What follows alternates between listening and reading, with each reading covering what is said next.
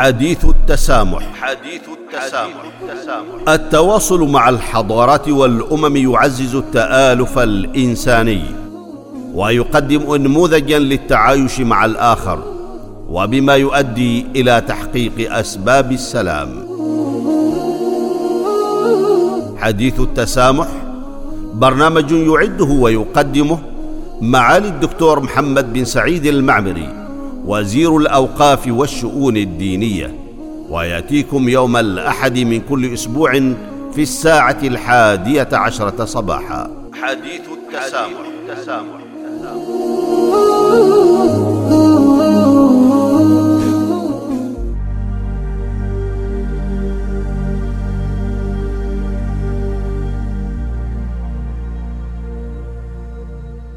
بسم الله الرحمن الرحيم الحمد لله والصلاه والسلام على رسول الله وعلى اله واصحابه اجمعين والتابعين لهم باحسان إلى يوم الدين ايها المستمعون والمستمعات الاجلاء السلام عليكم ورحمه الله تعالى وبركاته واهلا وسهلا بكم في هذه الحلقة الجديده من حلقات برنامجكم حديث التسامح والذي نكمل الحديث فيه معكم حول الثقافة والتثاقف وسنتناول في هذه الحلقة عنوان الثقافة والعلاقات الدولية. فاهلا وسهلا بكم جميعا.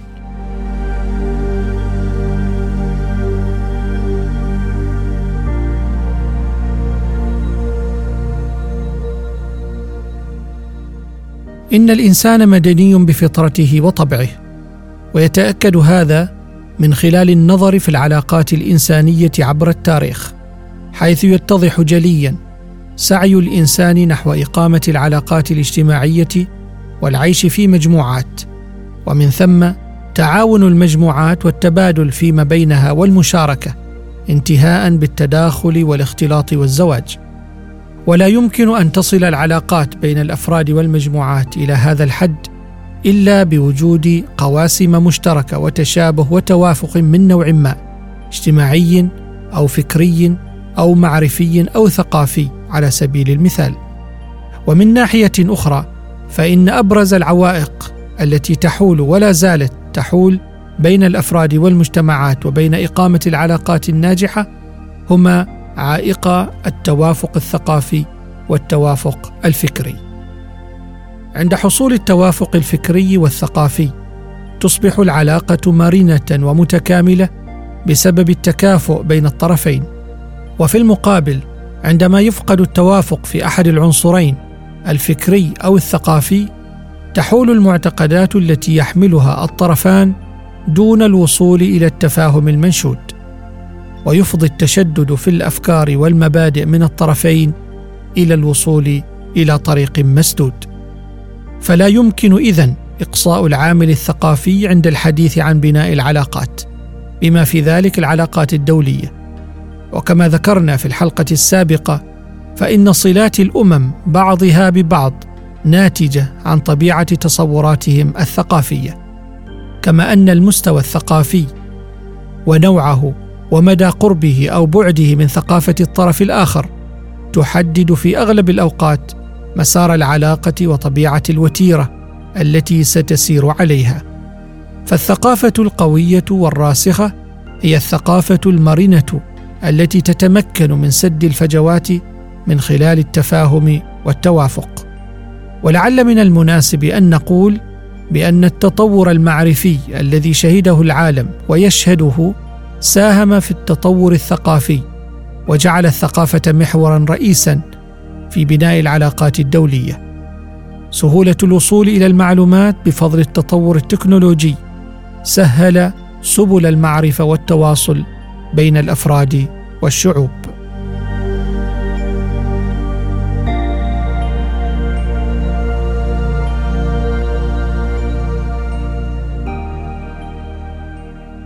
أيها المستمعون والمستمعات في ضوء ما سبق فإن الثقافة تشكل ركنا اساسيا في بناء العلاقات بين الشعوب والدول واستدامتها فهي البوابة نحو التفاهم وقبول الآخر وهي الجسر بين المعطيات الإنسانية والمصالح المشتركة.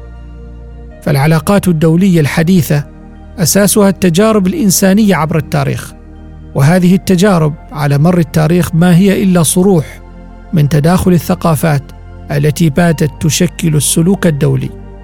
فالترابط الكبير بين الأنماط الثقافية للشعوب والأمم لا يمكن إنكارها حتى مع وجود الإمكانات المادية الأخرى التي تؤثر في صياغة العلاقات الدولية كالاقتصادية والعسكرية وغيرها. وكما ذكرنا فإن تأثير عامل الثقافة يتنامى بفعل التطور العلمي والتكنولوجي. فقد ربط الإعلام الحديث القارات والدول ليكشف العالم لإنسان اليوم أجزاءه وقطعه بصورة أكبر وأشمل مما مضى. ليغدو التواصل الثقافي جزءا لا يتجزأ من سلوك الإنسان الحديث يتفاعل بثقافته ومبادئه مع الآخر في أغلب جوانب حياته فيحمل في مكنوناته بعضا من ثقافة الآخر وعطاءاته ولقد انعكس ذلك على مستوى العلاقات الدولية. أصبحت الثقافة تصوغ السلوك الدولي في جوانب عدة بل أصبح لها دور حتى في بدء الصراعات وإنهائها. كيف لا؟ ومن خلالها تتعرف الشعوب على الاتجاهات والرؤى التي يتبناها الطرف الآخر. فإما أن توظف هذه المعرفة في تصعيد الخلافات أو في البحث عن سبل للتوافق والعيش المشترك والسلام.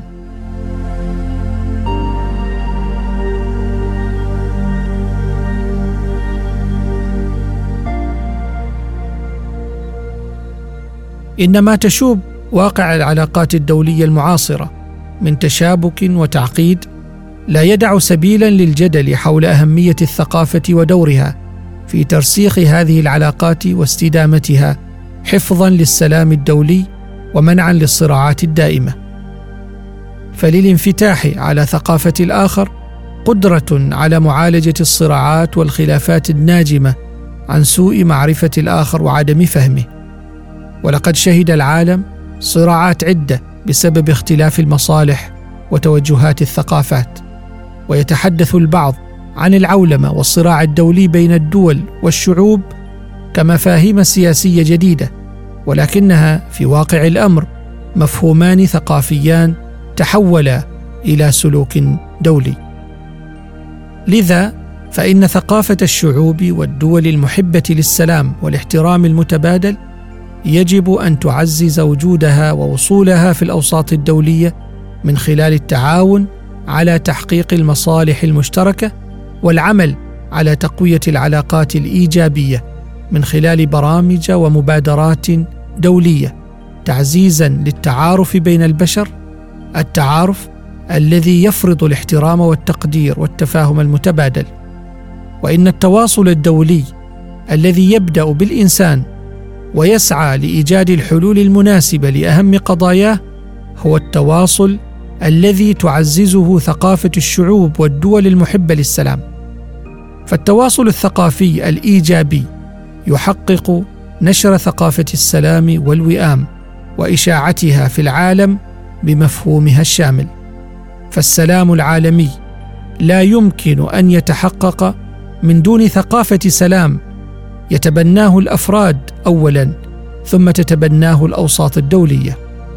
ولا يمكن أن تتبنى الأوساط الدولية ثقافة السلام إلا إن كان من بينها من يقدم لها صورة حية وواقعية عن سلام معاش ثقافة ومبادئ وقيم. ولقد جاء في ميثاق منظمة اليونسكو بأن الحروب تبدأ في أذهان الناس. ولذا فإن السلام يبدأ من أذهان الناس كذلك. وقد أكد جلالة السلطان هيثم بن طارق المعظم حفظه الله منذ توليه مقاليد الحكم في البلاد على أن رسالة سلطنة عمان هي نشر السلام في العالم. وإن السلام الذي أكد عليه جلالته وابقاه الله هو ذلك السلام الذي يبدأ بالداخل كثقافة فرد ومجتمع فيهيئ أسباب السلام في الخارج كذلك.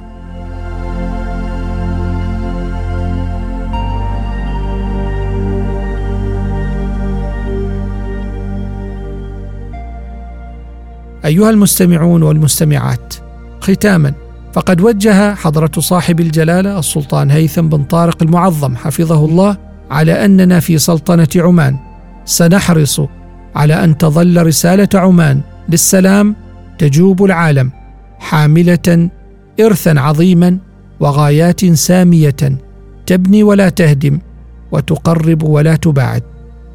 كما أكدت رؤية عمان 2040 على أن من أولوياتنا الوطنية تعزيز المواطنة والهوية والتراث والثقافة الوطنية وأن أحد أهدافنا في هذه الأولوية هو أن يكون المجتمع العماني مجتمعا رائدا عالميا في التفاهم والتعايش والسلام.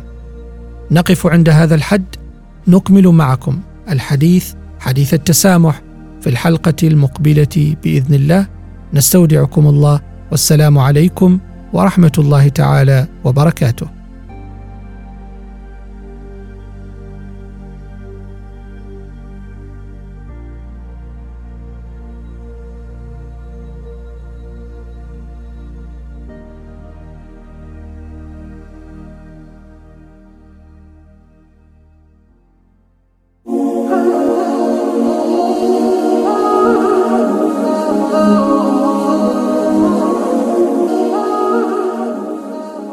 حديث التسامح. حديث التسامح. التواصل مع الحضارات والأمم يعزز التآلف الإنساني ويقدم نموذجا للتعايش مع الآخر وبما يؤدي إلى تحقيق أسباب السلام.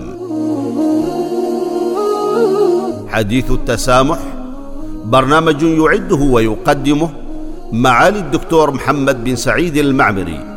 وزير الأوقاف والشؤون الدينية ويأتيكم يوم الأحد من كل أسبوع في الساعة الحادية عشرة صباحا حديث التسامح, التسامح. التسامح.